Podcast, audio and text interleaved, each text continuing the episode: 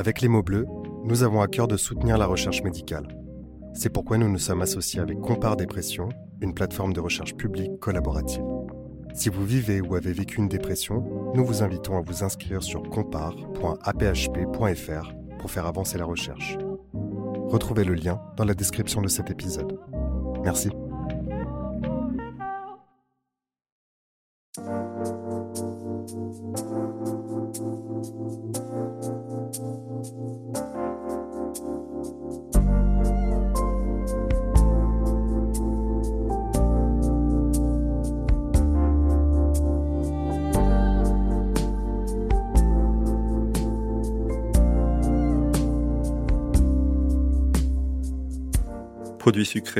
Séries télé, shopping, on a toutes et tous des choses qui nous font du bien et qui nous réconfortent. On se dit souvent addict à quelque chose, comme si l'addiction était un phénomène banal. Se pose alors la question de ce qu'est vraiment une addiction. Peut-on utiliser ce mot à toutes les sauces? Si on vous pose la question, vous avez sans doute déjà la réponse. Pour parler des addictions et de la dépendance, nous recevons aujourd'hui le docteur Jean-Victor Blanc, psychiatre spécialisé en addictologie. Il a publié récemment son deuxième livre, Addict, aux éditions Arquet. Il nous donne des clés de compréhension de ce que sont vraiment les addictions, de ce qu'elles ne sont pas, mais aussi des actualités dans ce domaine, au-delà des classiques tabac et alcool, qui laissent progressivement la place à de nouveaux produits. Vous écoutez le dernier épisode de la saison 1 des mots bleus, un podcast de Place des Sciences. Bonne écoute.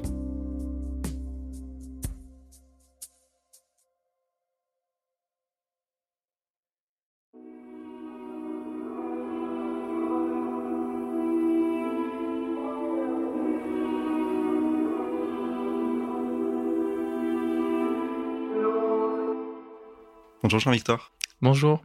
Merci d'avoir accepté mon invitation à participer à cette émission. Donc aujourd'hui, on va parler de ta spécialité qui est euh, l'addictologie, donc les, addictions. On entend très souvent ce, mot de, nos jours. Hein. On se dit euh, addict à nos écrans, addict au sucre, euh, plus classiquement à l'alcool, au tabac. Est-ce que tu peux nous, dire un peu ce que c'est finalement une addiction? L'addiction, dans son sens euh, médical, c'est une maladie, une maladie chronique qui va être caractérisée par euh, une perte de contrôle vis-à-vis d'un comportement euh, ou d'une substance. Et cela malgré, avec du coup un, maintien d'un comportement, malgré les conséquences négatives. Donc c'est vraiment ça qui va être un peu la pierre angulaire, qui va nous permettre de finalement distinguer ce qui va être un usage fréquent d'un hyper-usage, de quelque chose qui devient finalement involontaire et incontrôlable pour la personne concernée. Est-ce qu'on sait aujourd'hui euh, justement ce qui fait que euh, les personnes, tout en sachant que la substance ou le comportement peut avoir des, conséquences négatives, perpétuent le comportement? Disons qu'il y a deux, euh, on peut schématiser au risque bien sûr de, perdre un peu de subtilité, mais schématiser les problèmes d'addiction un peu en deux catégories. Il y a d'une part euh, des personnes qui vont en fait développer une addiction euh, suite à un hyper-usage euh, d'une substance. Donc quelqu'un qui va consommer tous les jours de la codéine, par exemple, parce qu'on lui a prescrit pour une douleur X ou Y. Au bout d'un moment, il peut devenir dépendant parce qu'en plus, la codéine est une, substance qui va donner rapidement une dépendance.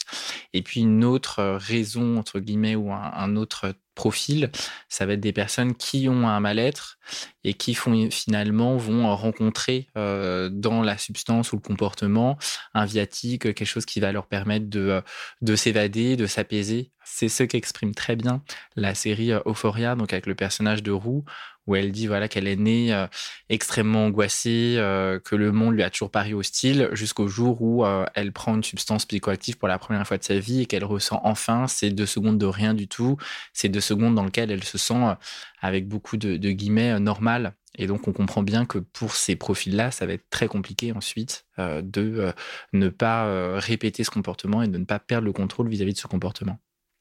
Donc ce que tu nous dis, c'est qu'il n'y euh, a pas une seule dépendance, il y a plusieurs types de dépendance. L'addiction, c'est une maladie qui est très complexe euh, et donc ça va être, comme beaucoup de pathologies en psychiatrie, plurifactoriel, c'est-à-dire qu'il y a plusieurs origines.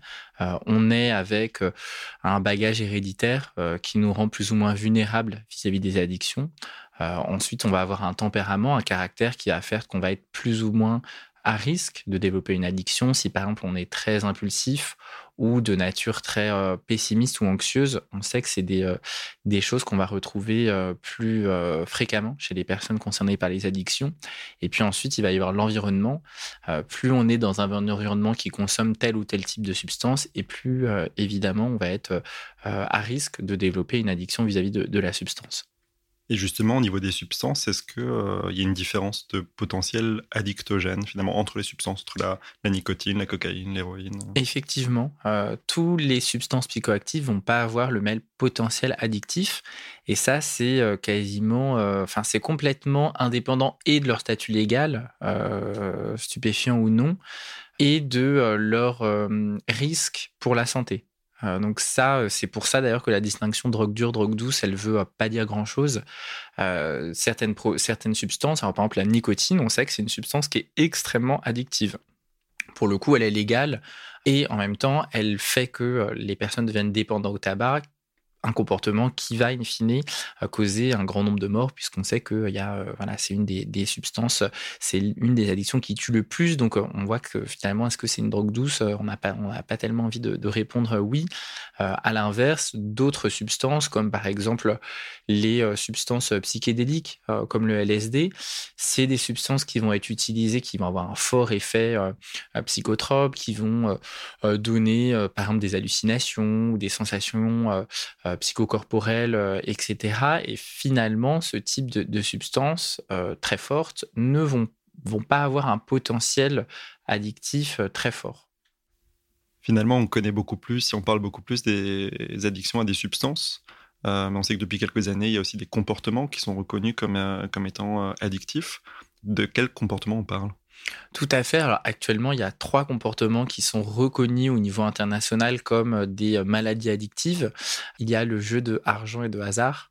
Euh, donc tout ce qui va être jeu en casino, jeu de grattage, loterie, etc. Que ce soit en physique ou en ligne, puisque c'est un nouveau usage, on pourra en parler, qui est de plus en plus préoccupant. Ensuite, il va y avoir tout ce qui est l'addiction sexuelle ou hypersexualité. Donc là aussi, c'est un comportement sur lequel il, peut y avoir une perte de contrôle pour les personnes concernées, donc c'est pour ça que c'est une addiction. Et le troisième qui est reconnu de manière beaucoup plus récente, c'est le trouble du jeu vidéo. Le trouble du jeu vidéo, on parle surtout des jeux en ligne parce qu'ils ont un potentiel euh, infini quelque part puisque c'est, euh, il n'y a pas de niveau, il a pas de, le jeu ne peut pas se terminer. Euh, mais il évolue en permanence dans une, un univers parallèle, et donc ce qui fait que la personne peut là aussi perdre le contrôle vis-à-vis vis -vis du jeu. Et est-ce qu'on sait si au niveau cérébral, les mécanismes sont les mêmes entre les substances et les comportements? Exactement. Et c'est comme ça d'ailleurs qu'on distingue un comportement qui va être addictif d'un comportement qui, ne le sera pas, comme par exemple aujourd'hui, l'addiction au shopping, par exemple, euh, c'est pas considéré comme étant euh, un phénomène addictif. Donc en fait, pour qu'on considère un phénomène comme addictif, faut déjà qu'il réponde aux 11 critères qui sont décrits dans le DSM, qui nous permettent de justement caractériser, évaluer les mécanismes de l'addiction. Et puis ensuite, il faut qu'on ait un certain nombre de preuves euh, scientifiques, d'études, d'IRM fonctionnels euh, et autres qui montrent que finalement, ça va être par exemple les mêmes euh, zones au niveau du cerveau qui vont fonctionner, qui vont hyper s'activer ou s'hypoactiver en fonction d'un comportement. Et donc finalement, ce sera la même chose, le comportement ou la substance. Et au-delà des trois comportements que tu as décrits qui sont actuellement reconnus, est-ce qu'il y a d'autres comportements qui sont peut-être en voie de reconnaissance? Tout à fait. Euh, c'est vrai qu'au niveau des troubles du comportement alimentaire, euh, sont de plus en plus rapprochés des addictions. Il y a beaucoup de centres d'ailleurs qui euh, soignent en même temps les troubles du comportement alimentaire et les addictions. Et là-dessus, dans le livre, c'est une, une étude qui est assez éclairante chez les personnes atteintes d'anorexie où euh, en fait on a longtemps cru que l'anorexie c'était une, une peur de grossir euh, qu'on traduit en, par fatphobia en, anglais. Ils ont montré à travers une étude qui comparait euh, des personnes en situation d'anorexie de personnes indemnes de troubles du comportement alimentaire en leur montrant des photos de personnes en surpoids et donc, on voyait que sur, euh, au niveau de l'IRM, au niveau des émotions également que les personnes ressentaient, c'était la même chose parmi les, euh, les personnes en situation d'anorexie et les autres. Ensuite, ils ont montré des photos de personnes en extrême minceur. Et en fait, ça allume la zone du plaisir où il y a vraiment une, une réaction caractéristique uniquement chez les personnes qui ont un trouble du comportement alimentaire. Donc, on voit bien que c'est une preuve parmi d'autres qui permettent de, se dire qu'en fait, les, personnes en situation d'anorexie, elles ont une perte de contrôle puisqu'elles elles s'enivrent quelque part à la minceur. Et donc ça, c'est euh, euh, le, type d'études qui nous permettent aujourd'hui de rapprocher ça de plus en plus effectivement des addictions. Comme autre euh, comportement qui se rapproche un peu du jeu vidéo en ligne aussi, on parle souvent des réseaux sociaux. Le fait que certaines, certaines personnes, notamment les jeunes, puissent passer des heures et des heures sur les réseaux sociaux tous les jours. Est-ce que ça aussi, ça peut être décrit potentiellement un jour comme un trouble addictif?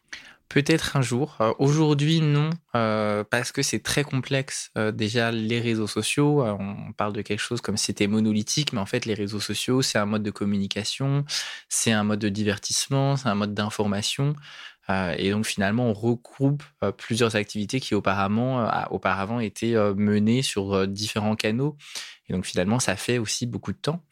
Les réseaux sociaux, ce qui est complexe également, c'est qu'ils sont en pleine évolution et que euh, il y a cinq ans, on parlait de l'addiction à Facebook. Bon, aujourd'hui, euh, euh, si on, parle d'addiction à Facebook à, quelqu'un de, de, 15-16 ans, c'est à peine s'il sait ce que c'est Facebook ou il se dit ah oui, c'est le truc sur lequel il y a ma grand-mère. Bon, donc on, voit bien que ça évolue beaucoup trop vite pour que scientifiquement on puisse qualifier et, mesurer ces mesurer l'effet et, la potentielle addiction aux réseaux sociaux.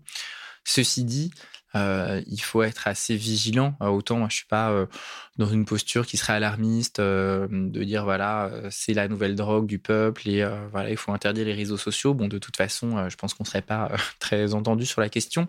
Et aujourd'hui, il n'y a pas a pas suffisamment de preuves justement pour se dire que c'est comparable au ravage de l'alcool ou du tabac. Ceci dit, on sait que typiquement en reprenant ces deux exemples, et c'est des, choses que je cite également dans le livre, euh, il a fallu des dizaines et des dizaines d'années euh, de lutte, euh, de recherche, de lutte contre certains lobbies pour finalement montrer que c'était beaucoup plus délétère que ce qu'on pensait initialement. Donc, en, prenant ça en compte, on dit qu'il ne faut pas non plus être complètement naïf vis à -vis de plateformes dont, et c'est sûr que c'est quelque part euh, un peu préoccupant, euh, le but euh, est d'augmenter la consommation et dont le but est que les personnes finalement perdent un peu le contrôle vis-à-vis de leur usage sur la plateforme.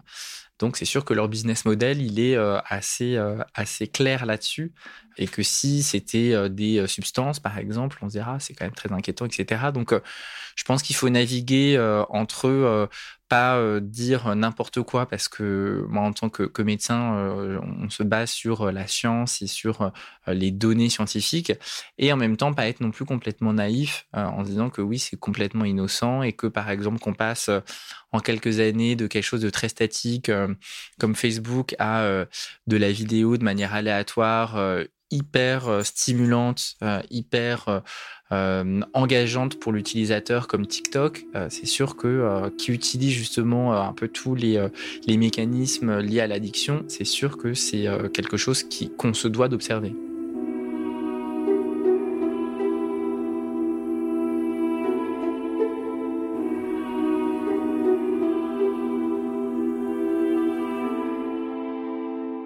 Alors tu l'as dit avec l'exemple de Facebook, les temps changent, les représentations aussi.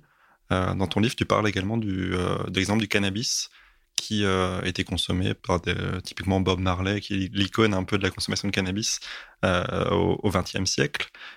Est-ce qu'on peut comparer la consommation de cannabis à l'époque de Bob Marley et celle d'aujourd'hui? Effectivement, c'est un des exemples que, j'utilise. On ne peut pas tellement comparer dans le sens où le cannabis qui est fumé aujourd'hui, il est beaucoup plus puissant que celui qui était fumé il y a 20 ou 30 ans. Et donc celui que euh, probablement consommait euh, euh, Bob Marley et, le début du mouvement Rastafari, où effectivement c'est une substance qui était culturellement très importante autour de rituels, etc et qui aujourd'hui je trouve quelque part un peu dévoyée dans le sens où c'est une substance qui est pas du tout euh, naturel ou bio comme euh, souvent les consommateurs le pensent. Et là, on a beaucoup d'études qui le montrent.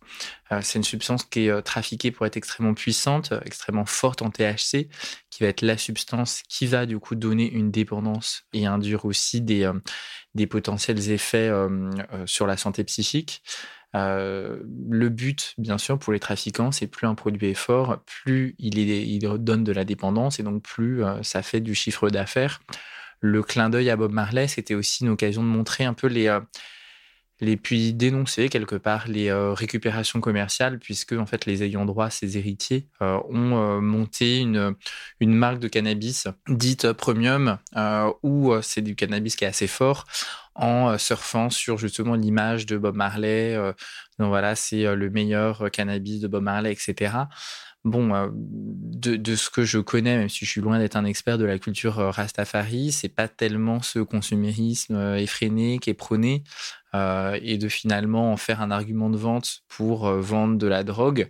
Bon, éthiquement, en tout cas, on peut se poser un peu la question et, et surtout, et c'est vraiment ce que j'ai voulu faire à travers tous les, exemples de, de, mon livre Addict, c'est vraiment de d'amener les personnes à un peu se questionner vis à -vis des représentations qu'ils peuvent avoir des produits, et des représentations qu'on essaye de leur inculquer vis-à-vis des produits.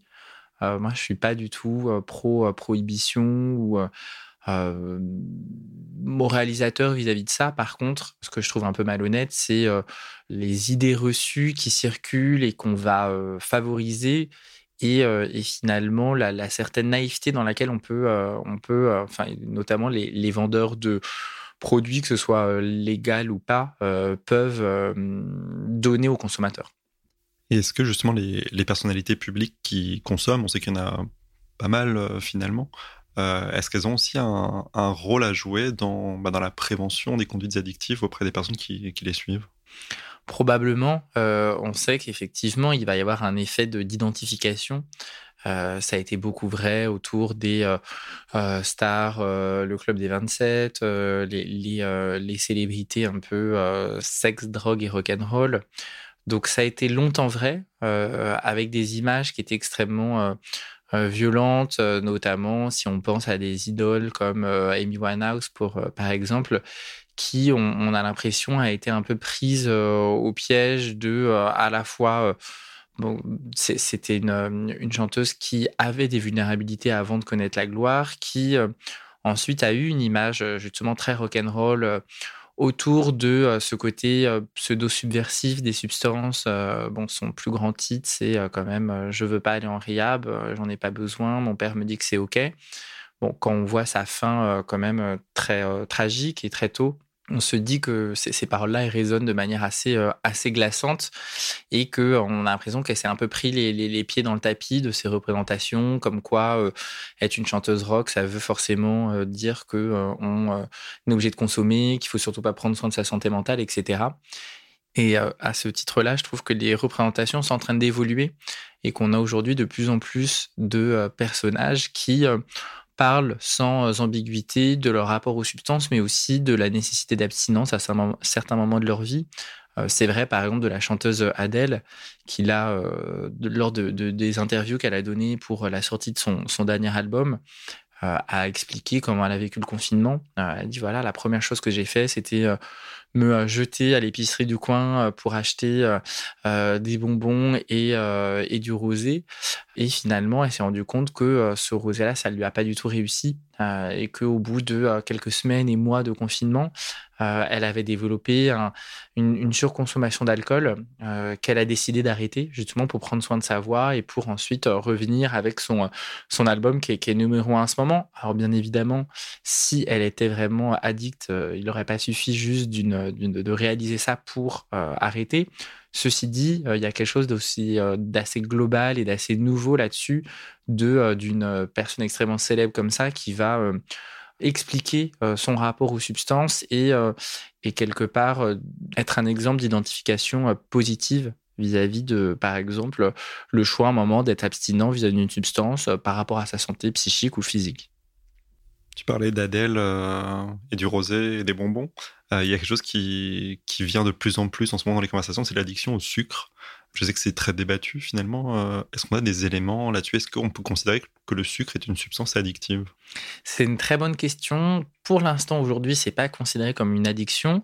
Euh, non seulement parce que le sucre, ce n'est pas une substance psychoactive à proprement parler, elle modifie pas euh, l'état psychique dans lequel on est.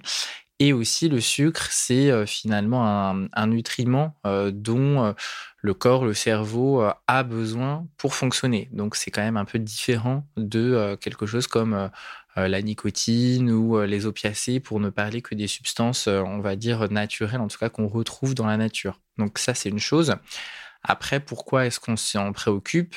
Parce qu'aujourd'hui, les taux de sucre et la puissance du sucre qu'on retrouve dans l'alimentation, elle n'a plus rien à voir avec euh, ce qui était retrouvé dans la nature. Donc c'est pour ça que certaines études, notamment chez les rongeurs, montraient qu'ils euh, étaient plus attirés vers euh, du sucre ultra dosé, ultra puissant que de l'héroïne ou de la cocaïne.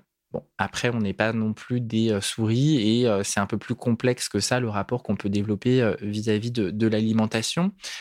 Après, cette question, elle est intéressante dans le sens où elle permet de parler aussi des problèmes de nutrition. Aujourd'hui, euh, c'est sûr que le sucre a aussi des conséquences sur la santé euh, publique, euh, puisqu'on sait qu'il y a une explosion du nombre de surpoids, d'obésité dans la société et que c'est en grande partie lié à l'alimentation ultra sucrée.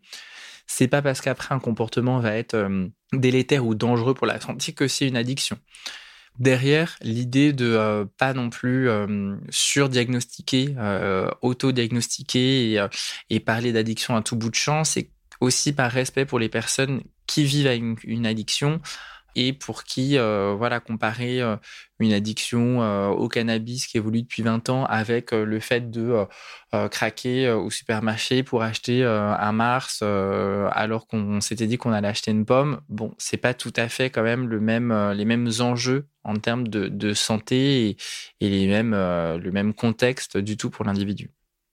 Justement, cette notion de frontière, elle est, assez, elle est assez intéressante. Il y a un autre exemple que tu donnes dans ton livre qui est celui d'un patient qui qui s'est présenté un peu honteux devant toi en te disant euh, j'ai bingé euh, Tiger King tout le week-end, j'ai un peu honte. Et euh, il se trouvait que toi aussi, tu avais fait exactement la même chose, mais toi, tu ne voyais aucun problème. Comment est-ce qu'on fait justement cette frontière entre ce qui peut être, ce que dit, quand Guilhem disait, entre le normal et le pathologique finalement? Bien sûr, alors c'est une distinction qu'on est obligé de faire un peu à la hache euh, médicalement parce qu'on a besoin en santé mentale de diagnostiquer euh, des, des, maladies de manière clinique et donc on s'appuie sur des comportements ou des, des, choses qu'on va dire objectivables ou en tout cas reproductives on sait bien que ça a une certaine limite malgré tout et que c'est vraiment en, en inter-individuel qu'on va réussir à comprendre un peu tout ça. Le, le principal, le, principal la, la, boussole un peu qui nous guide, c'est à partir du moment pour lesquels ça engendre une souffrance.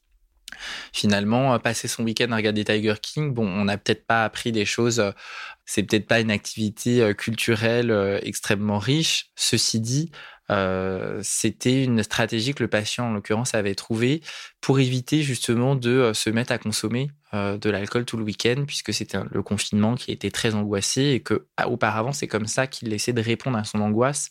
Et donc là, il a euh, bingé une soirée, une euh, série, pardon, plutôt que de l'alcool. Donc finalement, les conséquences, elles sont relativement moindres. On sait qu'avoir une activité culturelle, que ce soit regarder un film, une série ou écouter de la musique, c'est une stratégie de coping, c'est une stratégie pour faire face, pour diminuer un niveau d'angoisse ou des douloureux qui est globalement bah, déjà euh, pas tout à fait euh, récente et euh, complètement fonctionnelle. C'est quand même une grande partie de, de, de ce pourquoi on est une culture et qu'on a de l'art, donc heureusement. il ne s'agit pas non plus de diaboliser tout comportement plaisant, mais pour le coup de pas non plus nier la souffrance qui peut être associée à certains comportements. D'un point de vue culturel, justement, en France, il y a quelque chose qui est le rapport à l'alcool, notamment au vin. Comment est-ce que dans une euh, consommation qu'on peut dire sociale, on peut se rendre compte que euh, finalement ça va un peu euh, au-delà?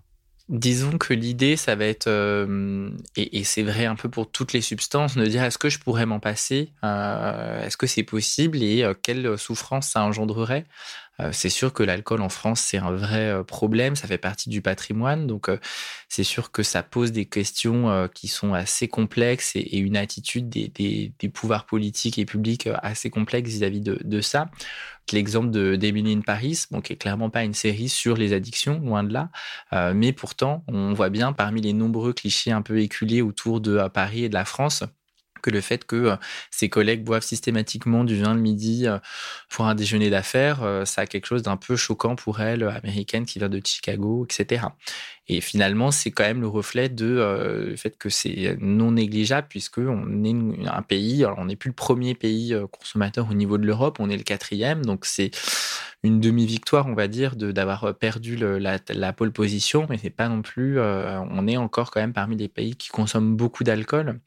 Rien que faire une expérience comme celle du euh, Dry January, donc le janvier sec, euh, où l'idée c'est de ne pas boire d'alcool pendant un mois, ça permet de voir euh, typiquement à quel point l'alcool est un peu omniprésent et aussi le regard assez ambivalent, voire parfois un peu rejetant, auquel peuvent faire face les personnes qui décident d'être abstinents, puisqu'on va les forcer, on va leur demander dix fois s'ils veulent boire de l'alcool pendant la soirée, on va leur demander pourquoi ils veulent pas boire d'alcool des questions qui aujourd'hui me paraissent tout à fait déplacées, euh, irrespectueuses, et qui pourtant sont encore euh, très fréquentes.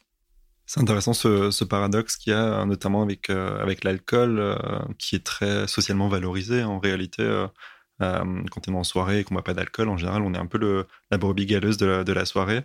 Et à contrario, il y a d'autres substances comme, bah, comme l'héroïne, typiquement, on va avoir des, euh, finalement un ressenti très négatif face à une personne qui consomme de l'héroïne. Comment est-ce qu'on peut expliquer finalement cette différence de perception entre les différentes substances?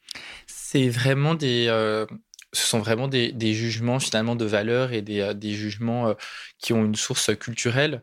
c'est pour ça que dans le livre, je l'ai construit autour du fait qu'il y a différents usages de substances, mais il n'y a pas forcément, il n'y a pas plusieurs addictions, c'est les mêmes symptômes et en fait c'est globalement le même fonctionnement euh, qui va aller euh, du tabac effectivement à l'héroïne ou au crack. Euh, déjà, ça permet de être un peu plus en empathie avec les personnes vis-à-vis de, ce qu'elles vont consommer et également de pas non plus banaliser à l'inverse le comportement de certaines personnes qui vont consommer des substances légales ou considérées comme cool ou inoffensives comme, l'exemple du cannabis.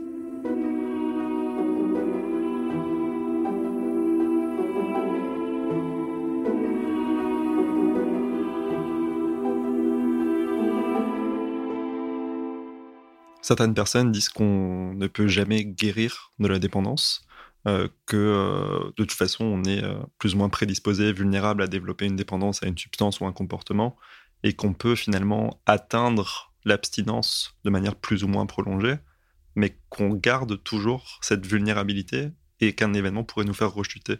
Est-ce que c'est exact de dire ça, qu'on a toujours finalement ce précipice devant nous et qu'on peut retomber? Alors c'est à la fois vrai, euh, la vulnérabilité qu'on va hériter par exemple de manière euh, euh, héréditaire ou génétique, on sait que ça explique environ 60% quand même du poids de l'addiction. Donc c'est non négligeable, même si encore une fois c'est pas une fatalité, puisque il y a beaucoup de personnes qui ont un fort bagage addictologique, héréditaire et qui finalement justement développent une résilience et ne consomment pas du tout, par exemple. Donc c'est sûr que on, peut pas effacer entre guillemets l'ardoise comme on peut pas effacer une vulnérabilité euh, cardiologique, euh, neurologique ou, quelle qu'elle soit, euh, ou la couleur de ses yeux ou sa morphologie. Bon, c'est des faits qui, dont on hérite et, avec lesquels il faut essayer de, vivre avec. par contre, imposer une fatalité aux personnes concernées en disant que voilà, la personne va forcément rechuter, c'est tout à fait faux. Même si c'est une maladie qui est chronique, qui peut être complexe, il y a des personnes, heureusement, qui arrivent à, s'en sortir, à arrêter de consommer, notamment, et bon, forcément, moi, en tant que médecin, ça va être les personnes que je vois le plus, même s'il y a d'autres chemins de, rétablissement, bien évidemment, euh, mais avec un arsenal de soins qu'on a qui va de euh, la psychothérapie euh, au groupe de soutien, à l'hospitalisation pour sevrage l'hospitalisation de jour, les médicaments, etc. Donc il y a vraiment beaucoup de choses qu'on peut mettre à, disposition et notamment à différents euh, moments, d'où l'idée quand même de, euh, de euh, garder cet espoir. Et puis, et c'est aussi pour ça que j'ai voulu écrire ce livre sur les addictions, l'aspect préventif, puisque on sait que plus la personne aura consommé pendant longtemps, 20, 30, 40, 50 ans de consommation, c'est sûr que l'ambition thérapeutique, elle va être euh, moins forte clairement, parce qu'on sait qu'il euh, y aura une certaine vulnérabilité qui aura été vraiment majorée pendant des années et des années, qui va faire que la personne aura plus de mal à s'en sortir que quelqu'un qui euh, débute, entre guillemets, une substance ou un rapport pathologique à une substance depuis quelques semaines, quelques mois, voire quelques années, et pour lequel il va pouvoir relativement facilement, même si c'est jamais aisé, mais en tout cas avec une aide adaptée, reprendre son chemin et soit être dans une abstinence totale vis-à-vis du produit, soit juste retrouver un peu le contrôle vis-à-vis du produit. Et ça, c'est beaucoup vrai euh, pour les personnes qui vont commencer à consommer à un moment de leur vie euh, où ils se sentent fragiles, euh, par exemple à l'occasion d'une dépression, où ils vont chercher des solutions dans les substances qui ont tendance à plutôt aggraver l'état dépressif. Et donc l'idée, ça va être de notamment pour ces personnes-là, mettre vraiment toutes les chances de leur côté pour qu'ils euh, aient une aide, euh, ils trouvent une aide dont ils ont besoin sans passer par les substances. Et typiquement, ces personnes-là, on va pas leur dire ah bah voilà, il faut arrêter absolument l'alcool, plus jamais en boire, alors que euh, étaient en train de développer un rapport pathologique, mais que c'était pas encore tout à fait une addiction qui était installée. Et donc, encore une fois, à chaque situation, on peut proposer des solutions au-delà des produits classiques qu'on connaît, qui sont l'alcool, le, tabac, l'héroïne, la cocaïne, est-ce qu'il y a des nouveaux produits qui émergent aujourd'hui et qui, euh, posent problème et qui, qui suscitent des inquiétudes? Parmi les produits qui, euh, qu'on regarde un peu à la loupe et qui posent de plus en plus de problèmes, et hum, c'est, une consultation que j'ai, euh, que j'ai ouvert à, l'hôpital Saint-Antoine, donc je connais, je connais bien la question, il y a les consommations de nouveaux produits de synthèse. Euh, donc nouveaux, ils sont plus si nouveaux parce que euh, c'est une classe de, euh, substances qui est apparue depuis la fin, enfin le début des années 2000, qui sont des produits qui imitent en général du coup des produits dits naturels. Donc il y a les opioïdes de synthèse, les cannabidoïdes de synthèse qui vont copier le THC, etc. Et parmi ceux sur lesquels il y a de plus en plus de consommateurs et, un, mode de consommation assez particulier, ça va être les catinones de synthèse. Euh, dont euh, une des plus euh, connues et consommée notamment en France, c'est la 3-MMC. Ça va être une substance qui va être utilisée, alors aujourd'hui, principalement à visée sexuelle. C'est ce qu'on appelle le chemsex, chemical sex.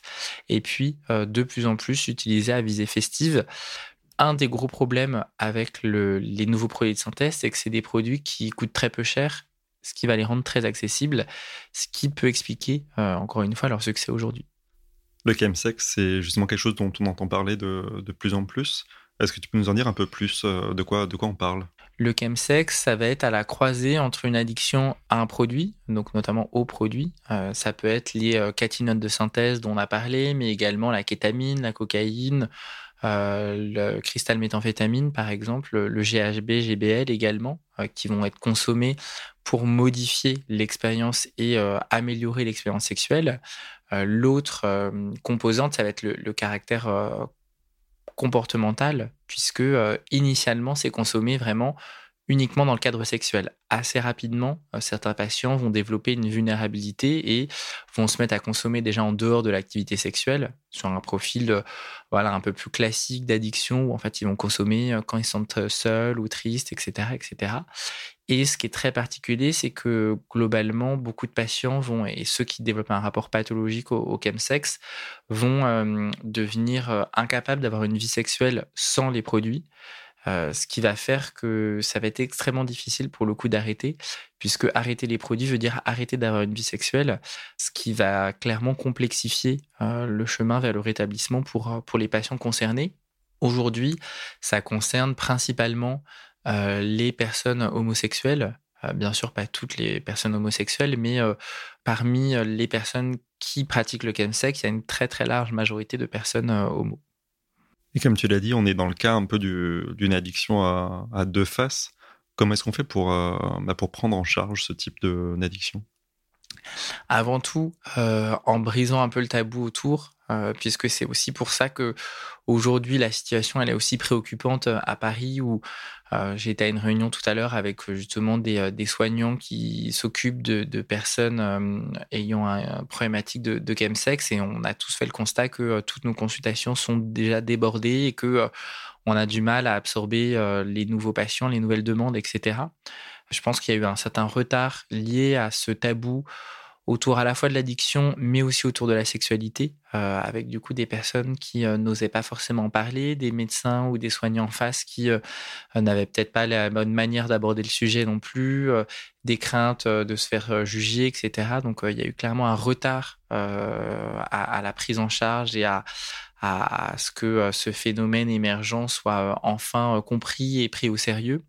le fait également que ça touche des catégories socio-professionnelles et, de populationnelles qui sont pas toujours une priorité au niveau politique, que ce soit les personnes homosexuelles. C'est beaucoup des personnes qui initialement étaient suivies par exemple pour maladies infectieuses euh, par rapport à une prise de risque sexuel ou euh, un VIH, etc. Et donc euh, là aussi, c'est des populations qui sont déjà stigmatisées. Donc finalement, on sait que c'est plus difficile pour eux d'accéder à des soins. Et donc, il y a eu clairement ce retard qui fait qu'aujourd'hui, la situation est relativement préoccupante dans le sens où on a de plus en plus de personnes concernées qui développent un rapport pathologique à cela. Et c'est sûr que la prise en charge, euh, là aussi, euh, doit être à la hauteur de la complexité de, l'addiction.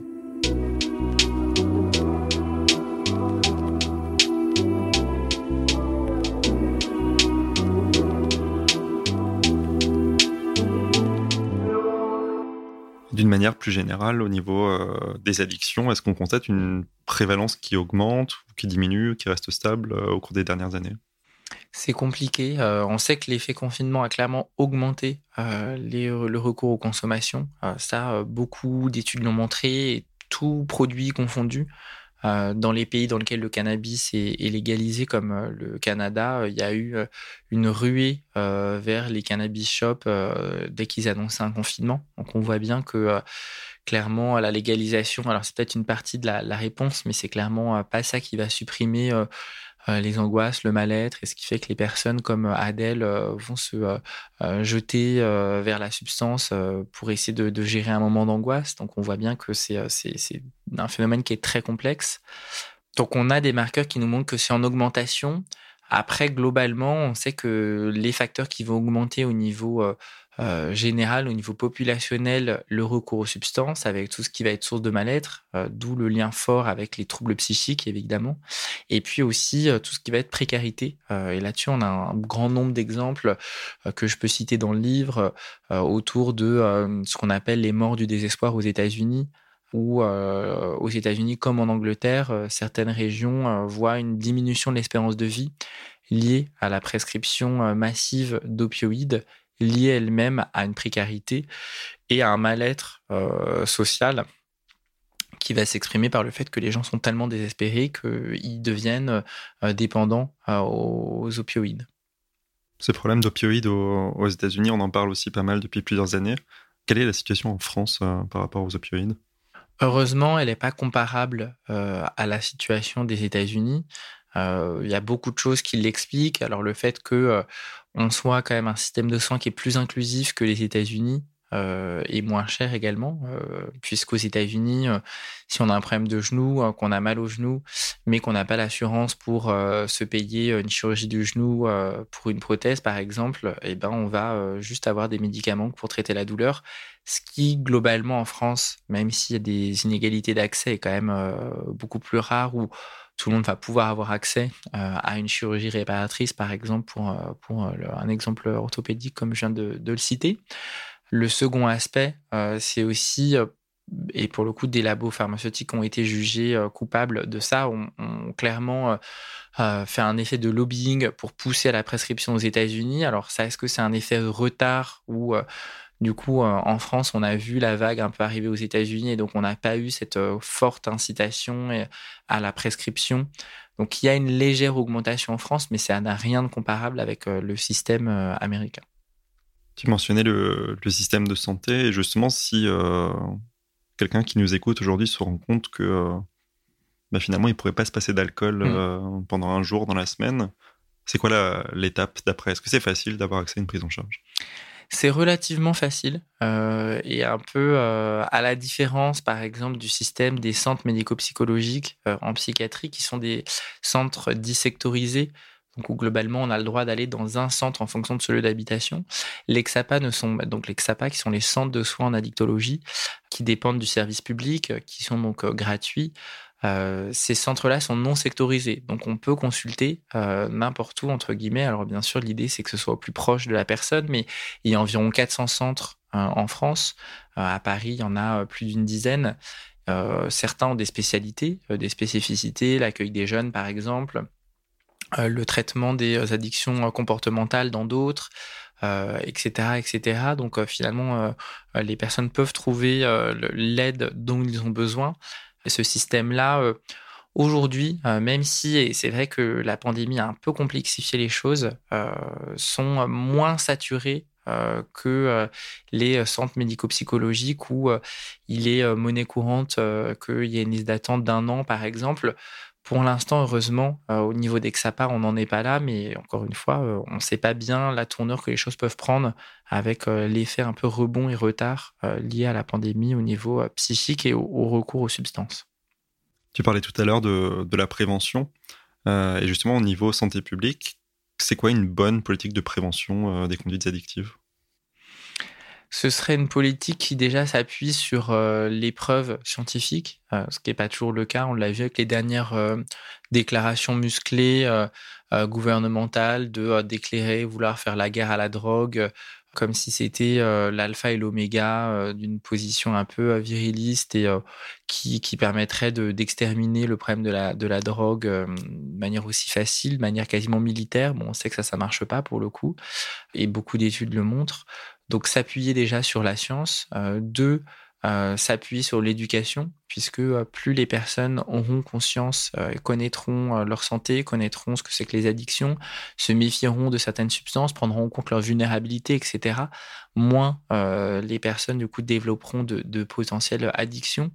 Et puis ensuite, un travail de déstigmatisation, là aussi, pour que les personnes puissent consulter euh, on sait que certaines personnes, comme les femmes par exemple, vont accéder plus euh, tard dans les soins parce qu'elles vont euh, justement avoir honte, très culpabilisées de d'annoncer avoir un problème d'addiction parce que les substances sont considérées comme plutôt quelque chose de, viril. et donc on sait que les femmes consomment moins que les hommes, au niveau global, mais par contre, celles qui consomment et celles qui ont une addiction vont, en général, vont avoir un profil plus sévère et arriver plus tard dans les soins.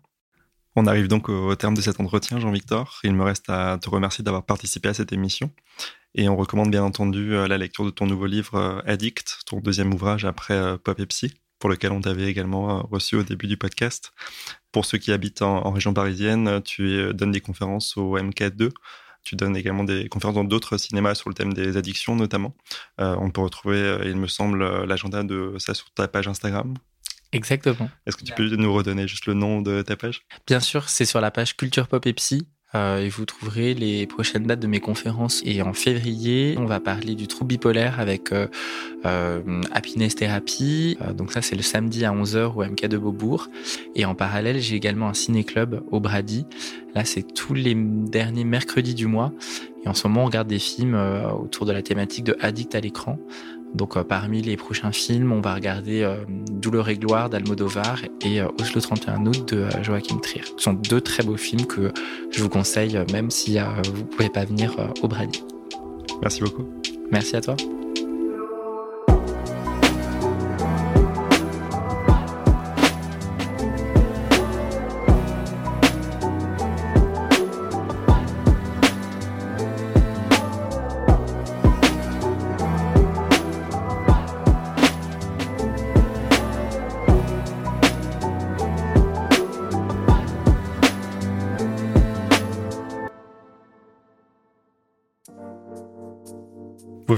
Les mots bleus, un podcast de Place des Sciences. La musique a été composée par Alex Rocher, les illustrations sont de Manon Combe. Si vous souhaitez partager votre expérience avec nous, vous pouvez nous écrire à podcast.placedesciences.fr. Si cet épisode vous a plu, n'oubliez pas de vous abonner et de nous laisser des étoiles sur votre plateforme d'écoute préférée. Encore une fois, si vous vous reconnaissez dans un témoignage ou ressentez un mal-être psychique et avez besoin d'en parler, N'hésitez pas à consulter un professionnel ou à vous rapprocher des associations de patients. Des ressources sont également disponibles sur notre site placedesciences.fr. Merci encore et à très bientôt.